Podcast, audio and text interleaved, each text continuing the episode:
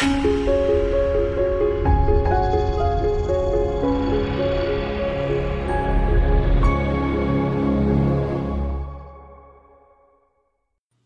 is Jim Fleming. Thanks for listening to this podcast. If you'd like to find out more about Stuart Heights or more about our class, or if you'd like to leave us some feedback, you can do so at teachings.jim314.com. Enjoy the lesson. Well, good morning. Good morning. Hey, that's better. All right. So last week uh, we started the look in Colossians. Uh, we're going to go verse by verse. We are not, however, going to go sentence by sentence. Last week was one sentence. This week's text is one sentence.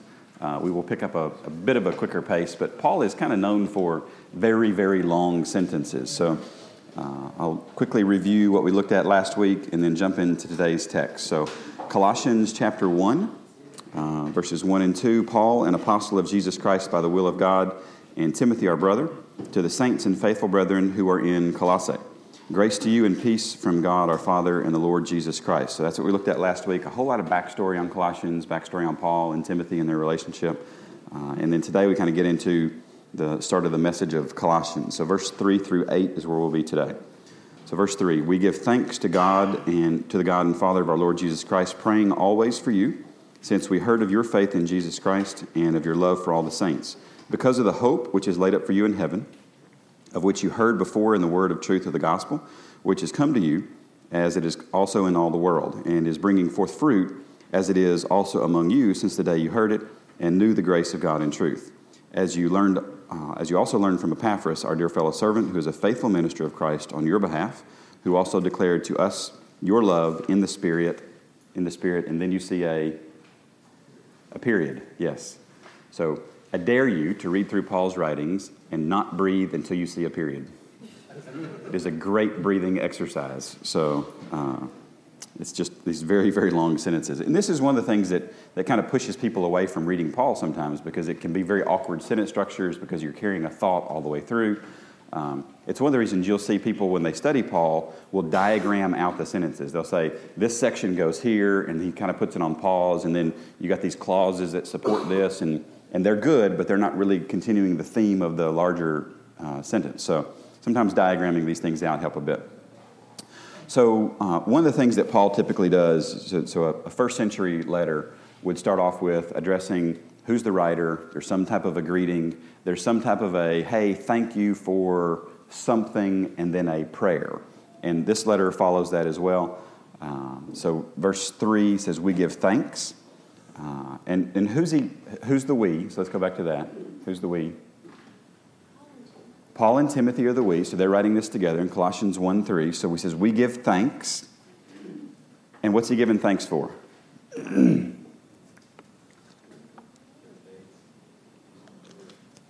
for whose faith? The Colossians' faith. So he's giving thanks for somebody else. So does he tell them, Good job for your faith? Is that what he's saying? What's he saying? It says that my thanks are going to God for what God has done in you, which is an interesting thing. Um, Wiersbe says, I've got quotes by gobs of different people here today. So he says, uh, We should be grateful for what God is doing in the lives of others. I know it, when, I, when I read that sentence, I thought, well, that, yes, that's true. I agree with that. And then I thought, well, how often in my prayer life do I spend thanking God for what He is doing in your lives as opposed to what He has done for the center of my universe, me? Um, and, and it is much smaller, I must confess. And, and if you read through Paul's letters, you find he spends a lot of time thanking God for other people and for what he, God is doing in other people. So it, it, it, changed my perspective there a little bit. So, so he says, We give thanks uh, to the God and mother of our Lord Jesus Christ, right? Is that what it said? No, okay. All right, so Phillips. Somebody suggested Phillips last week. Thank you for that. I went and got Phillips. You're not even looking at me yet. He's tweeting about it, but that's awesome. Now he knows it, yes. I went and got Phillips. That was the line out of Phillips, so that was cool.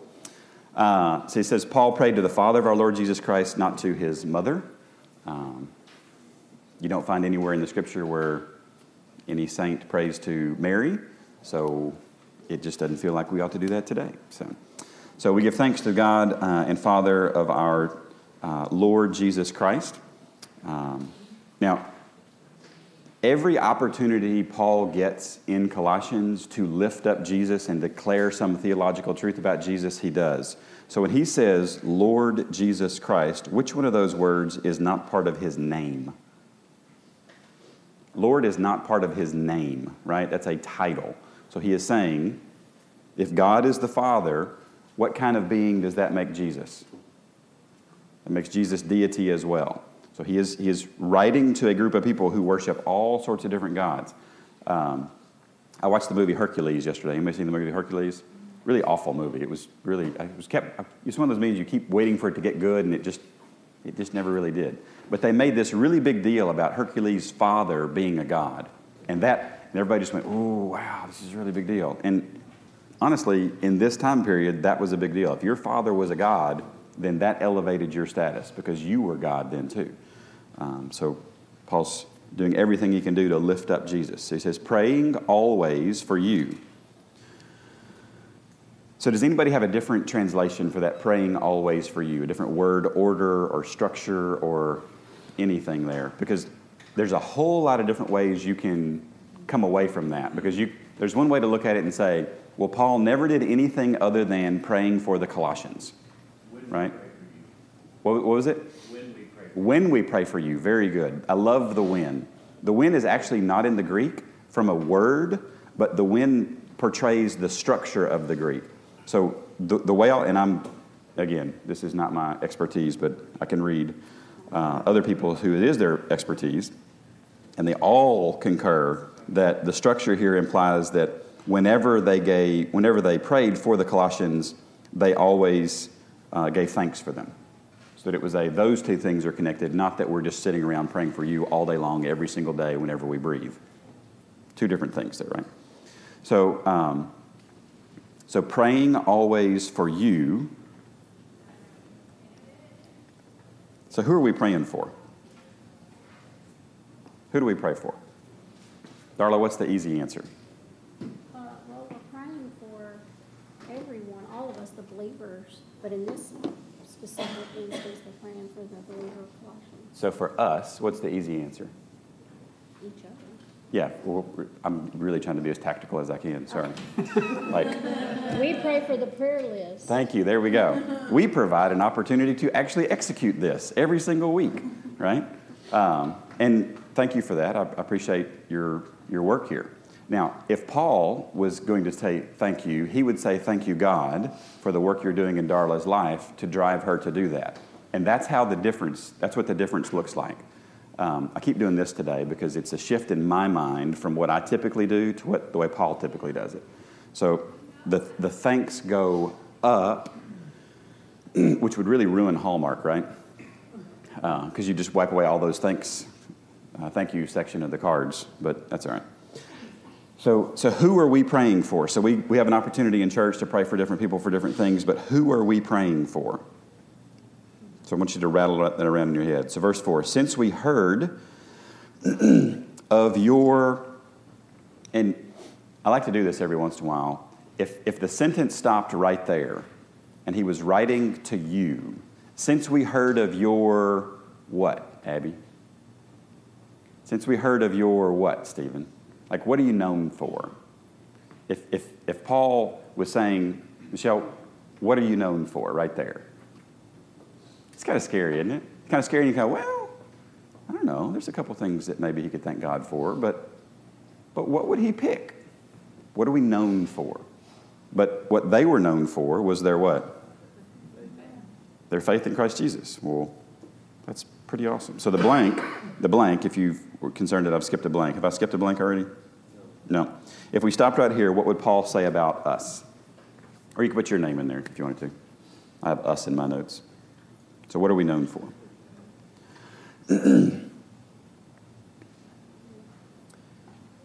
now, we have a tendency in, in our interpretation of Scripture to make the Scripture very me centric. So, what is it saying about me? But what's the pronoun there? We have heard of your. This is a collective, this is plural you. So, it's not really what am I known for, it's what are we known for. Um, this is an us centric, not a me centric text. So we've heard of your faith in Christ Jesus. so,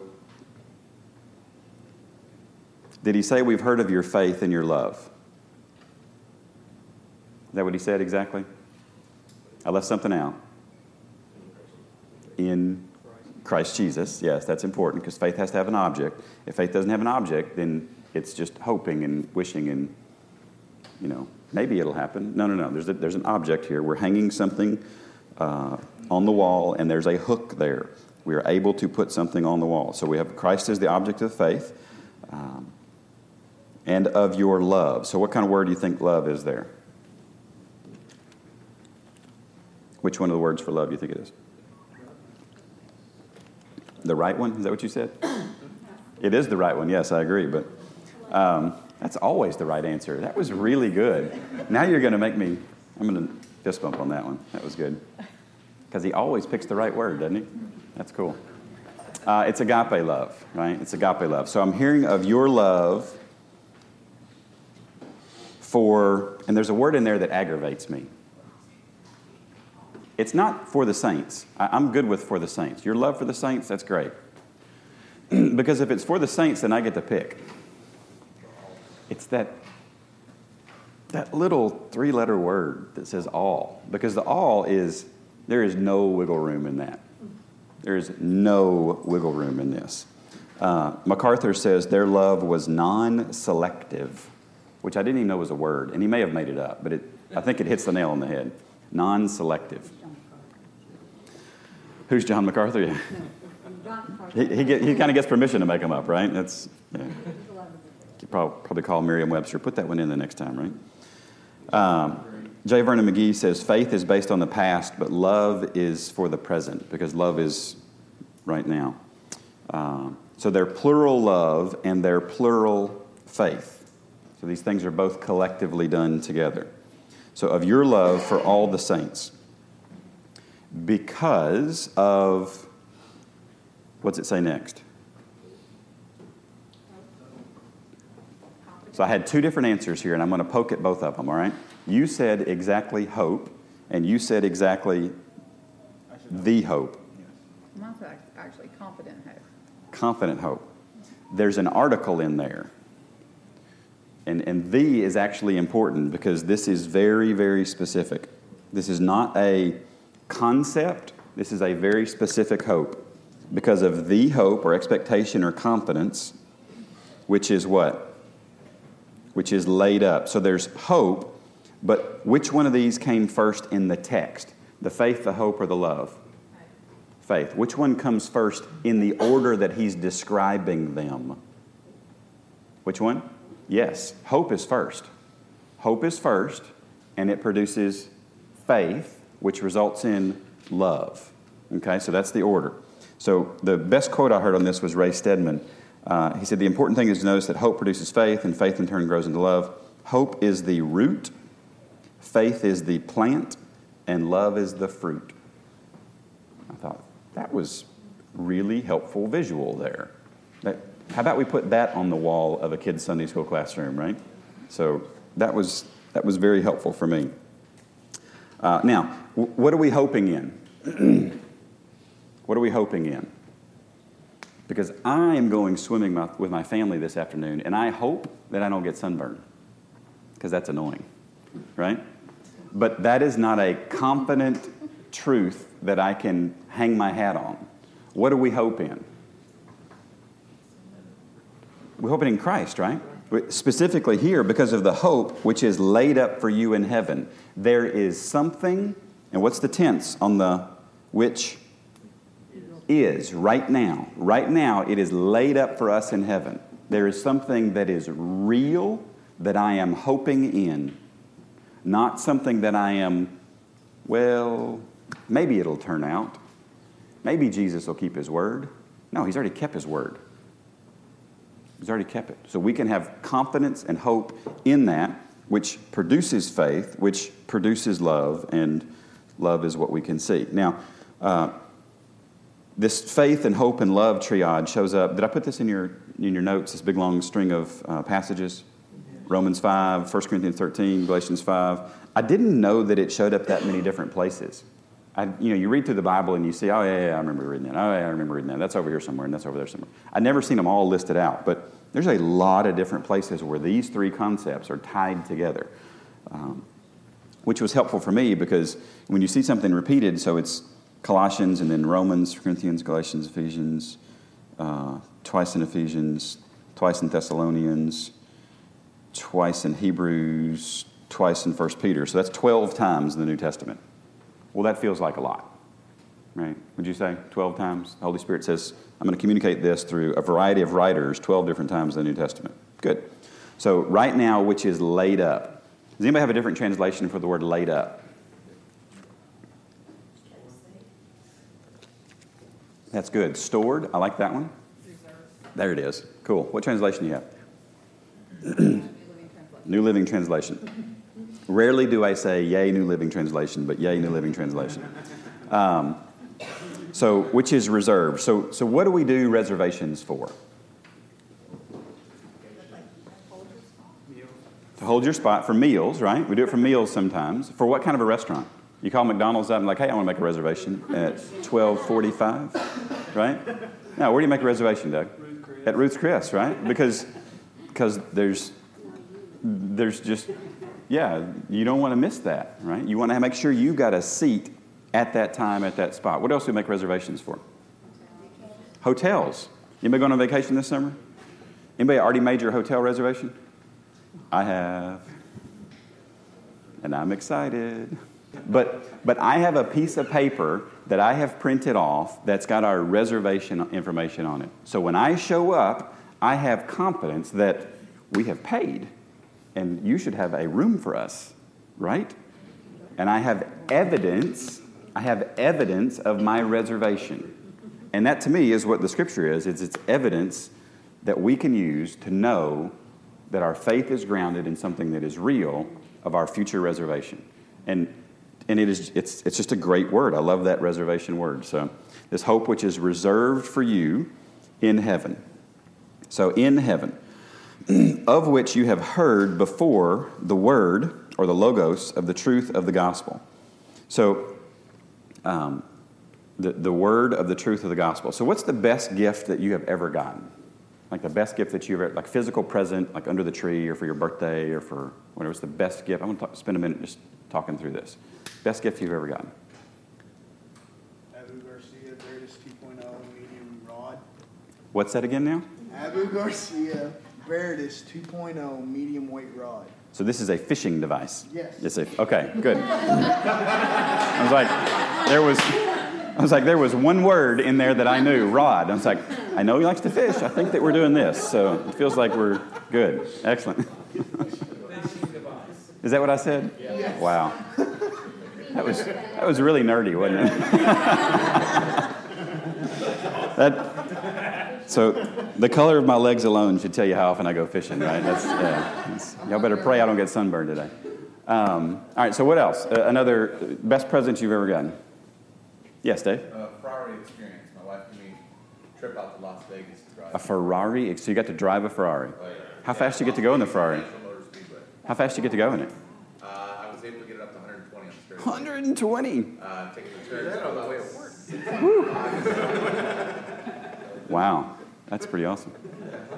Best gift ever. Best gift ever. Mitch, what you got? You don't know. oh,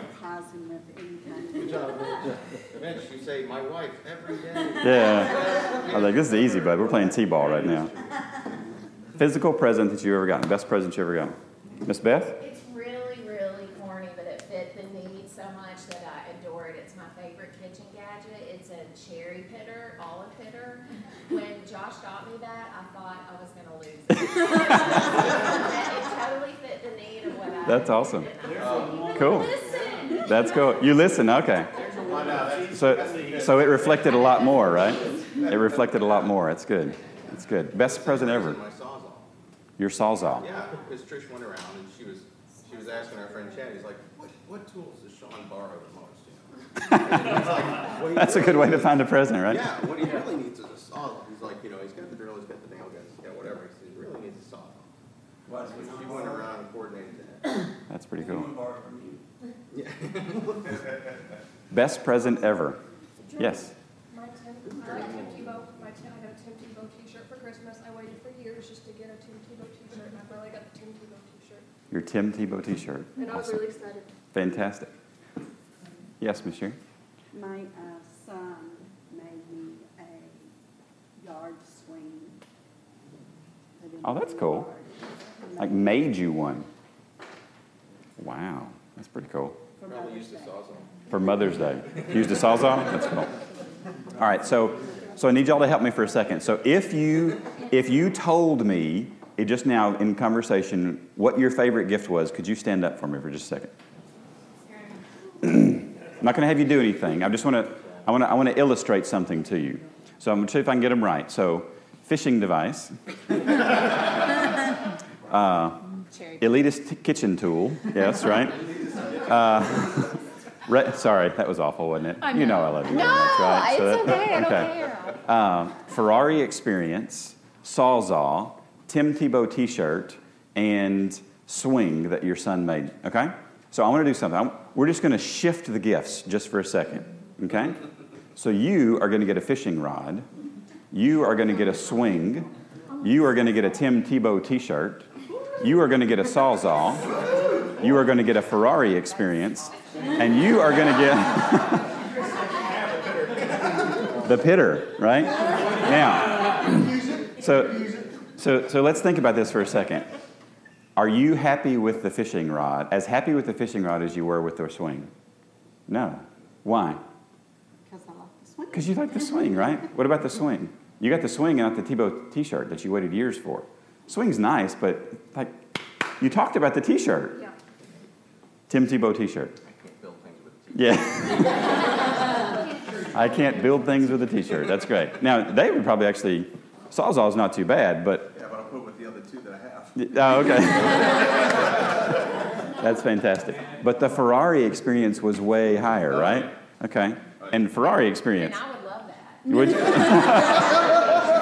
awesome. I was, I was really hoping. I was really hoping there'd be somebody that'd be like, "Yeah, actually, that'd be really cool. I, I like, I like his." But now, here's the one I really want to hear about. What's, so describe it again exactly what? Because I, Sure. So it's it's, a cherry pitter. You put the cherry, it's a handheld, and you Okay. put it in there, and it spits the, the pit out so you can eat the cherry or the olive. It's actually an olive pitter, but I use it for cherries. Went from a pitter to pit stops. Oh, that was pitiful. Yes. Oh. yes. So you've got a cherry pitter. How do you feel about your cherry pitter? Be honest. It, it does the same job as a pocket knife does. So you you don't need a cherry pitter. Not really. Yeah, okay. so, what is the one gift? What is the one gift that is the greatest gift that we have all gotten? Jesus. Right. It's, it's the gospel, right? The, the idea that, that I can have a relationship with my God forever. It is the only gift that is the greatest gift for everybody. And probably, hopefully, I think, yeah, all six of you would say this that you'd rather have the gospel than any of those things that you described, right? Fantastic. Y'all can have a seat. Thank you. So, if you're going to get something for somebody that you know that they will love forever, the gospel, right? So, what's the text say? Of what you have heard before in the word of the truth of the gospel. If you were to give a gift that'd be suitable for the whole world, what would you give? Only the gospel, with its gift of eternal life, was available, was suitable for the whole world. Verse 6 which has come near or at hand to you, as it is also in the world. Now, this is an interesting word, this world. Anybody have a different word than the word world in your text? I'm not expecting you to have a different word, so if you do, that'd be kind of interesting to see. But in the whole world, right? Okay. Uh, the commentators are really torn up on this one. Uh, about half of them think that they were talking about the Roman world, and about half of them think they were talking about the whole world. Another subdivision of each of those think that it was hyperbole, and it was just, oh, the gospel's gone out into the whole world. And some of them think that it was actually literally real. Uh, the interesting, the, the most interesting was Clark here. He says the doctrine of the gospel is represented as a traveler whose object it is to visit the whole habitable earth. And having commenced his journey in Judea, and having proceeded through Syria and through different parts of Asia Minor, and had lately arrived even at their city, everywhere proclaiming glad tidings of great joy to all people. So rapid is this traveler in his course that he had already gone nearly through the whole of the countries under the Roman dominion and will travel on till he has proclaimed his message to every people and kindred and nation and tongue. Thought that was pretty cool.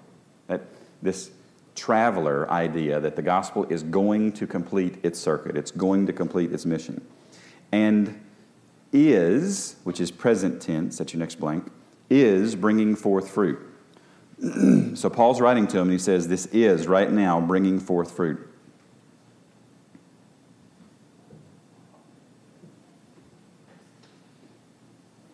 So, uh, my dad uh, taught us to plant things when I was very young, uh, and I never really had a knack for it. I was really good at killing things. Um, fortunately, I married a woman who does the same. Uh, we, have we've, we've had uh, Hibbs has lasted longer than anything in our house, right? Yeah, Hibbs is a durable plant. Um, what kind of plant is it? plastic? no, it's not plastic. It's a peace lily, yes. When my grandfather died, what, three, four years ago, three years ago? Three, three years ago this last week. And uh, when he died, one of the plants that we took uh, away from the funeral was this peace lily. And we named it because we, we felt like if we named it, we might give it more attention and uh, survive, and that would be good, and to remember him by. Uh, his full legal name was uh, Henry H. Fleming Jr. His father's name, actually, his full legal name was Henry Hibbs uh, Fleming Jr. His name was abbreviated on my dad's birth certificate to Henry H. Fleming III, and I'm Henry H. Fleming IV. And Caleb is Caleb. Uh, it's my son. Yes, we, we ended it there, right? No Henry VIII. Uh, Caleb just convinced that he's going to name his son Henry the Sixth or Fifth or something. So, which you can. I looked it up. You can name your kids whatever number you want. So you don't have to keep it going. It can be awkward like that. I'm trying to convince him that he shouldn't, but nonetheless, back to the peace lily. So we, we bring this thing home, and you know we're caring for it, we're caring for it, we're caring for it, we're caring for it, and it survives. And we're like, this plant is making it. This is good. Uh, and we actually got a smaller one, and we put it in the living room, didn't we? Is there a smaller version? Was it was it off of that plant, or was it a different plant? It was a different plant. Well, one of the things that that I love about this uh, peace lily is that it kind of represents finally, after 10 plus years of marriage, something that is still alive that we have really cared about. And we put money into nicer plants and try to figure out where they should go in the house, and this one needs shade or this one needs sun, and whatever. Yeah, what, I don't know how that works, but sure. Um, but I was looking for something that would work. And Wiersbe has this beautiful quote about uh, the gospel. He says, The Word of God is the only seed that can be planted anywhere in the world and it will bear fruit. Isn't that neat? And there's a, there's a hope and a confidence in that, in that even if I botch the delivery, it's not on me, right? I'm like, yes, good. Right? If you're distracted by my shiny white legs today, it's not on me.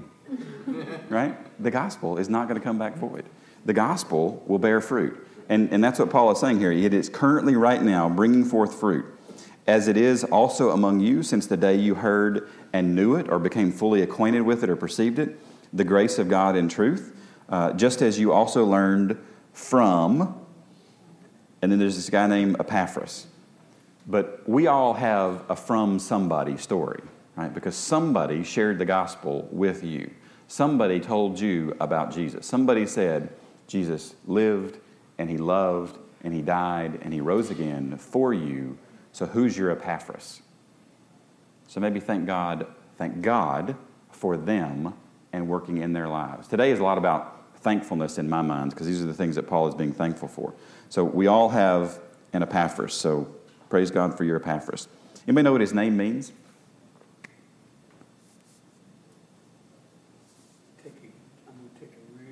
Okay faithful one? It is not, no. Okay.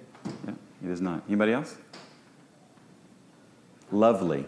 His name means lovely. How'd you like to be a guy and your name is lovely? Feels a little weak, but, uh, but it works, right? Because this was a lovely minister of the gospel. Uh, he's mentioned here, he's mentioned in Colossians 4.12, and he's mentioned in Philemon. And that's it. Uh, he calls him his beloved fellow servant or co slave. Literally, it's a, co doulos, uh, that word that Paul uses to describe himself sometimes, which, which is astonishing to me because Paul says he's my fellow servant. It feels like Paul is stooping quite a bit here because when you think about the order of importance of people in the New Testament, there's Jesus, right? And then on like page 46, when the next person shows up, it's probably going to be Paul, right? And Paul says, a fellow servant with me, a co laborer with me, which I think is beautiful because you, know, you probably have heard the quote, the ground is level at the foot of the cross, right? There's nobody, better, better than anybody else. He calls him faithful, trustworthy. What's your word? What's your word say? You may have a different word? What's that? What's that? Deacon, yeah, it's the word diakonos. It's absolutely what it is. Um, the, the blank is waiter, because that's what a deacon was. A deacon was a waiter, somebody who attended to the needs of somebody else, which is literally what the deacons in the book of Acts did. They went and took care of other people, uh, mostly for food. So he is a minister of Christ on your behalf or for you. Uh, I'm going to paraphrase Calvin's commentary on this. He says, Just as Satan accuses whenever possible, so Paul uplifts whenever possible, and so should we. So he is he's talking positively about Epaphras here, and then we get to verse 8. I think it's a bit ironic that anybody know what today's date is in the church calendar? Really? Not one person?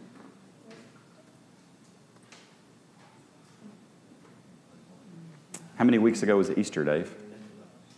Today's what? Today's Pentecost. That's right.